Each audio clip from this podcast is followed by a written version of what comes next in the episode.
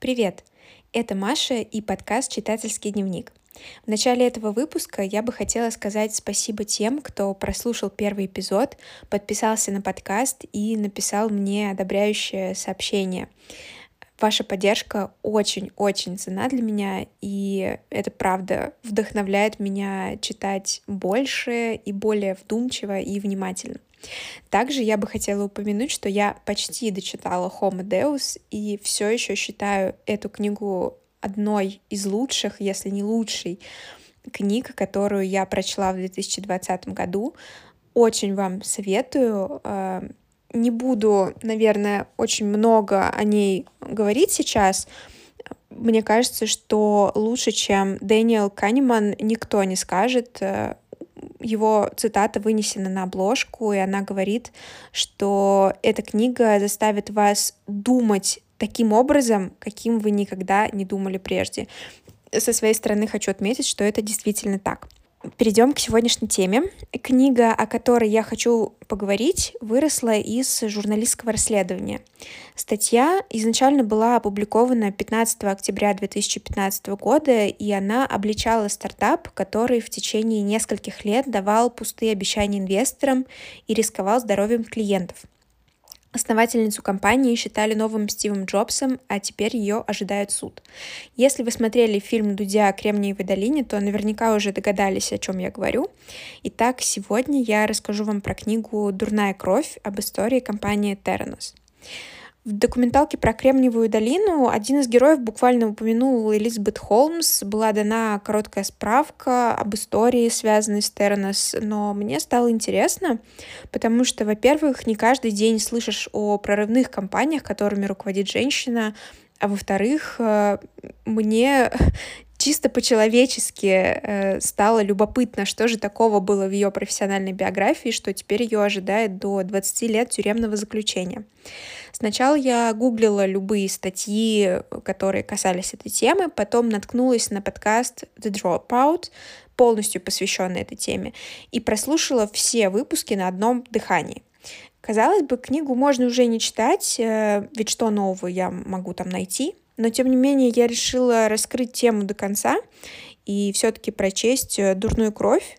Отчасти меня подкупил тот факт, что книгу написал Джон Карейро. Это репортер Wall Street Journal, который первым выпустил текст, а, изобличающий Терренес, а не превозносящий его.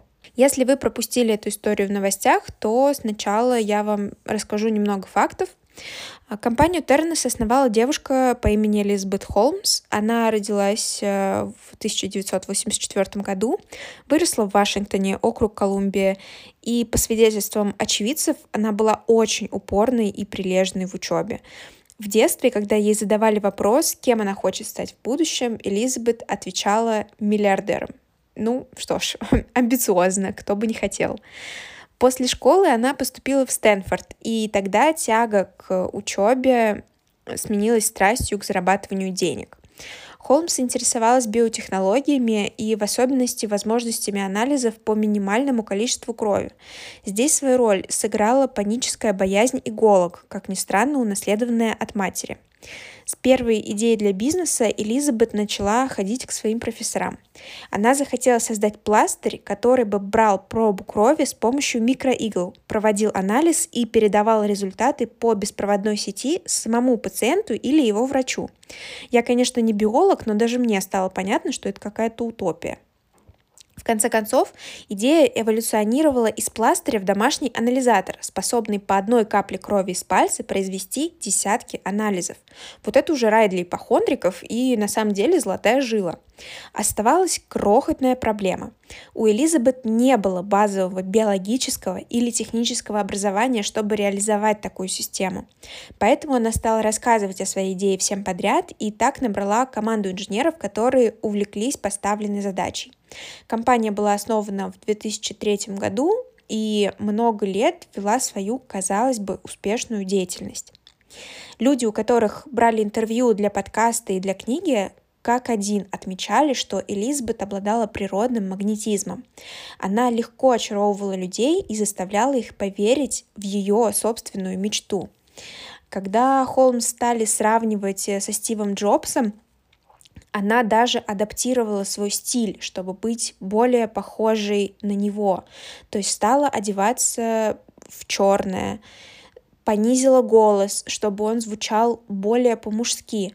Не знаю, может быть, ей казалось, что ее не воспринимают всерьез иначе, хотя все говорит об обратном, потому что она стала привлекать много инвестиций и много людей, в том числе и в государственном аппарате, стали ей верить, э, вкладывать деньги, находить связи для нее и так далее.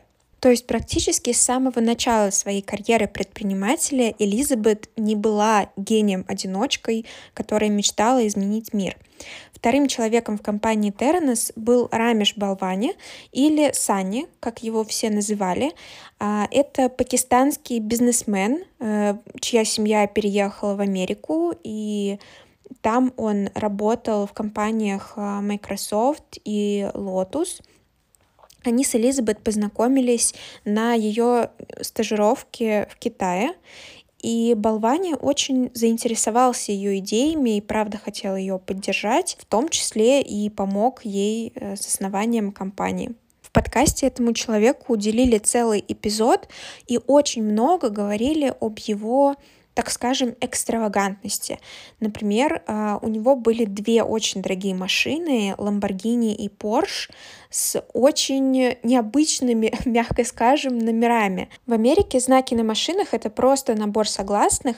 Так вот, один номерной знак у него расшифровывался как Das Capital, в честь Карла Маркса и его величайшего труда, а второй номерной знак, как Вене, виде вице.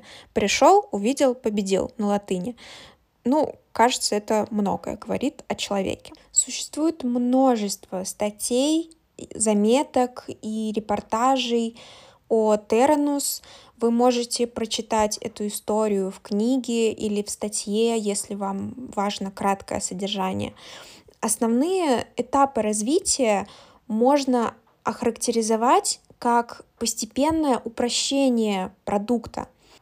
В принципе, это нормальная история для стартапа, потому что вначале у вас есть какая-то идеальная гипотеза, и потом вы начинаете реализацию и понимаете, что какие-то из функций выполнить невозможно. Вы убираете невозможное, определяете для продукта новую цель, находите, возможно, новую целевую аудиторию и продолжаете работать. В общем-то, ничего необычного. Поэтому, когда Terranos начали буквально менять свои продукты и стратегии на глазах у инвесторов, никто особенно не удивился. Что меня поразило, так это то, что Никто не сомневался и не оспаривал решение Элизабет о том, что она никому не будет показывать продукты, пока они не вышли на рынок. То есть презентации для инвесторов существовали исключительно в формате PowerPoint. Они не могли зайти в лабораторию и посмотреть своими глазами, что же там происходит, не могли потестировать прибор независимо от Холмс. Плюс ко всему в компании был очень высокий уровень секретности. Даже обычным посетителям необходимо было подписывать соглашение о неразглашении просто на входе в здание. У Элизабет было 20 охранников. И все это ради одного, для того, чтобы скрыть, что продукт Тернес на самом деле не работает. Существовало несколько вариантов анализатора. Первый из них назывался Эдисон в честь изобретателя, который ошибался 10 тысяч раз, но в итоге нашел решение. Второй назывался проще Минилаб. Но и с тем, и с другим продуктом были огромные технические проблемы. Во-первых, очень сложно физически уместить так много анализаторов в одном небольшом корпусе. Во-вторых, Холмс настаивала на том, чтобы для анализа брали всего одну каплю крови из пальца. Для тех, кто тоже не биолог, объясню. На таком маленьком объеме жидкости провести анализ, тем более параллельный анализ нескольких показателей – практически невозможно. Для любого анализа образец крови сначала нужно было разводить в физрастворе, что неизменно ухудшало качество анализа. Также анализ необходимо проводить при строго определенной температуре, но с таким огромным количеством компонентов термостатировать прибор было невероятно сложно. Казалось бы, почему Холмс продолжала врать инвесторам? У нее же целая команда инженеров, которые не могут решить поставленную задачу, неужели ей никто об этом не сказал? Так вот, и в книге, и в подкасте мы узнаем об историях людей, которые говорили, которые не боялись, которые писали отчеты, что продукт еще слишком сырой, его рано выпускать на рынок, нужно больше тестирований, нужно больше денег и больше исследований. Одним из таких ученых был Иэн Гиббонс, который с самого начала тоже очень загорелся идеей Элизабет. Гиббонс очень серьезно относился к своей работе, постоянно указывал начальству на недостатки, которые существуют в приборе, который они пытались создать, но его никто не слушал.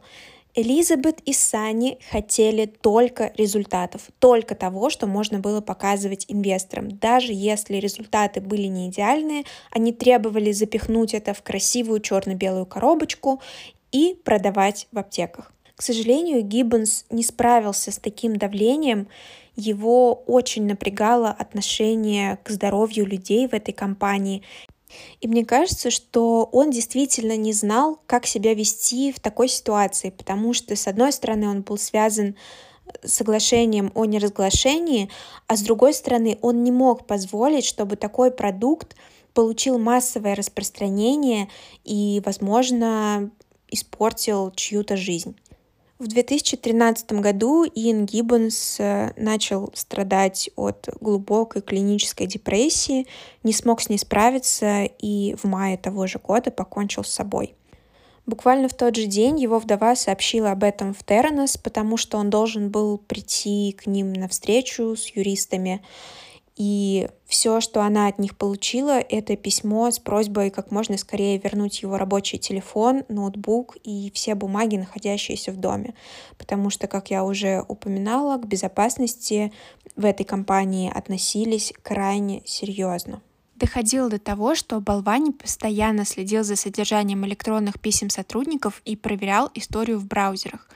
Он даже запретил использование Google Chrome на основании того, что компания Google могла использовать браузер, чтобы следить за исследовательским отделом Theranos. Ну, то есть такой уровень паранойи мне, по-моему, не встречался еще никогда. Нет, конечно, понятно, что компания вроде бы как делает технологический прорыв, то, что буквально может изменить мир — но использовать такие методы, по-моему, как-то уже совсем за гранью. Аппараты Тернос лучше не становились, но Элизабет стали называть самой молодой женщиной, самостоятельно заработавшей миллиарды. Она собрала очень много денег на нескольких раундах инвестиций, познакомилась с президентом, ее фото украсило обложку Forbes 400, где были перечислены богатейшие люди Америки. Про нее писали USA Today, Fast Company, Glamour. Про нее говорили на радио и интервью. NPR, Fox Business, CNBC, CNN, CBS News. Все твердили, что она новый Стив Джобс. Получив такую медиапопулярность, Элизабет стала постоянным гостем на научных и бизнес-конференциях, где ее осыпали почестями. Она стала самой молодой обладательницей премии Горацио Алджера, а журнал Time упомянул ее в списке 100 самых влиятельных людей в мире. Медицинская школа Гарвардского университета пригласила ее войти в состав факультета, но Элизабет мало того, что бросила учебу в Стэнфорде, так у нее вообще не было медицинского или технического образования. Я об этом уже упоминала. И вот тут у меня начинаются к этой истории вопросы. Во-первых, как мог человек только своей харизмой увлечь за собой столько по-настоящему умных, знающих, соображающих людей? Как Элизабет смогла заставить поверить в свою мечту, в то, что анализы можно делать всего лишь по капле крови из пальца. У нее не было научного обоснования, она не публиковалась в журналах. Когда Терренес еще функционировала, была Одна единственная статья, где Холмс значилась соавтором, она вышла в каком-то итальянском медицинском журнале, который никто даже не рецензировал. Но при этом у компании были договора с Safeway и Walgreens, то есть аппараты Theranos могли стоять в любом супермаркете или аптеке, и их даже начали использовать, несмотря на то, что никакие аппараты этой компании не прошли проверку FDA, их разрешили при условиях использования как бы в wellness-центрах. Почему никто не слечил то, что говорит Элизабет о своей компании, и то, что происходило на самом деле. Ведь аппараты Terranus действительно стояли в таких wellness-кабинетах в Walgreens. Туда могли прийти пациенты, сдать свою кровь и получить результаты. Но происходило это в совершенно другом формате, далеко не идеальном. Во-первых, забирали кровь не только из пальца, но и из вены. Как утверждали сотрудники Terranus на местах, для некоторых анализов требуется венозная кровь. Это первое несовпадение. Во-вторых, никаких анализов в этих самых кабинетах не проводилось. Все образцы отправлялись непосредственно в лабораторию Terranus, где они и анализировались. Только одна маленькая деталь.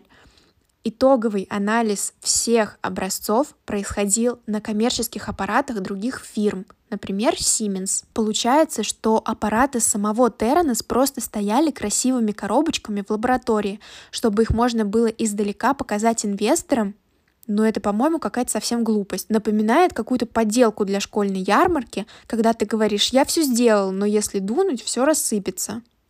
В связи с этим у меня возникает еще один вопрос — Элизабет правда верила в свою идею или намеренно дурила всех вокруг? В какой момент она стала осознавать, что то, о чем она мечтала, не работает и вряд ли будет работать в ближайшем будущем? Почему она решила скрыть правду, а не признаться? Мы все знаем из детской книжки, что тайное становится явным. Так какой смысл врать? Неужели эго одного человека стоит больше, чем потеряли инвесторы и клиенты? Кстати, инвесторы потеряли на вложениях в Terranos больше 1 миллиарда долларов. А что касается людей, которые сдавали свою кровь на анализ, на первый взгляд может показаться, что получить неверные результаты анализов, а довольно-таки приблизительные, это не так страшно. Но представьте, вам приходит результат анализа крови, и вы видите, что у вас ВИЧ, хотя на самом деле его нет. Или врач звонит вашей бабушке и говорит, что ее анализы в порядке, и ей не нужно приходить в поликлинику на повторный осмотр. А когда бабушка жалуется вам на плохое самочувствие, вы советуете ей прилечь. Девизом Терранос было «одна капля меняет все», но на самом деле изменить жизнь одного человека может неправильный анализ. Итак, чему же нас учит эта история? Мне кажется, что теперь люди будут менее охотно верить в красивую историю о том, что у нас может появиться новый Стив Джобс, или что какое-то изобретение полностью перевернет мир. Но с другой стороны, если мы теперь внимательнее будем относиться к информации, лучше ее проверять, особенно там, где это касается здоровья людей, мир от этого точно хуже не станет. Элизабет Холмс и Сани Болвани в настоящий момент ожидают суда. Против них подан коллективный иск о мошенничестве, и суд должен состояться в августе. Тем временем Элизабет вышла замуж не за Сани Болвани, за другого человека. Возможно, у нее все не так уж и плохо. Но я просто надеюсь, что этот долгий и безумно дорогой урок ее хотя бы чему-то научил. Как минимум тому, что не имеет значения, что еще вчера тебя все сравнивали со Стивом Джобсом. Сегодня, если ты обманываешь людей, проводить параллель будут между тобой и Берни Медофом. Это такой Сергей Мавроди по-американски. Спасибо, что прослушали сегодняшний выпуск о книге Джона Карейру «Дурная кровь». Ссылку на подкаст The Dropout и прочие дополнительные материалы я оставлю в описании. Подписывайтесь на подкаст «Читательский дневник» в том приложении, где вы его слушаете. Оставляйте оценки и отзывы в приложении Apple Podcasts. И услышимся через неделю. Пока!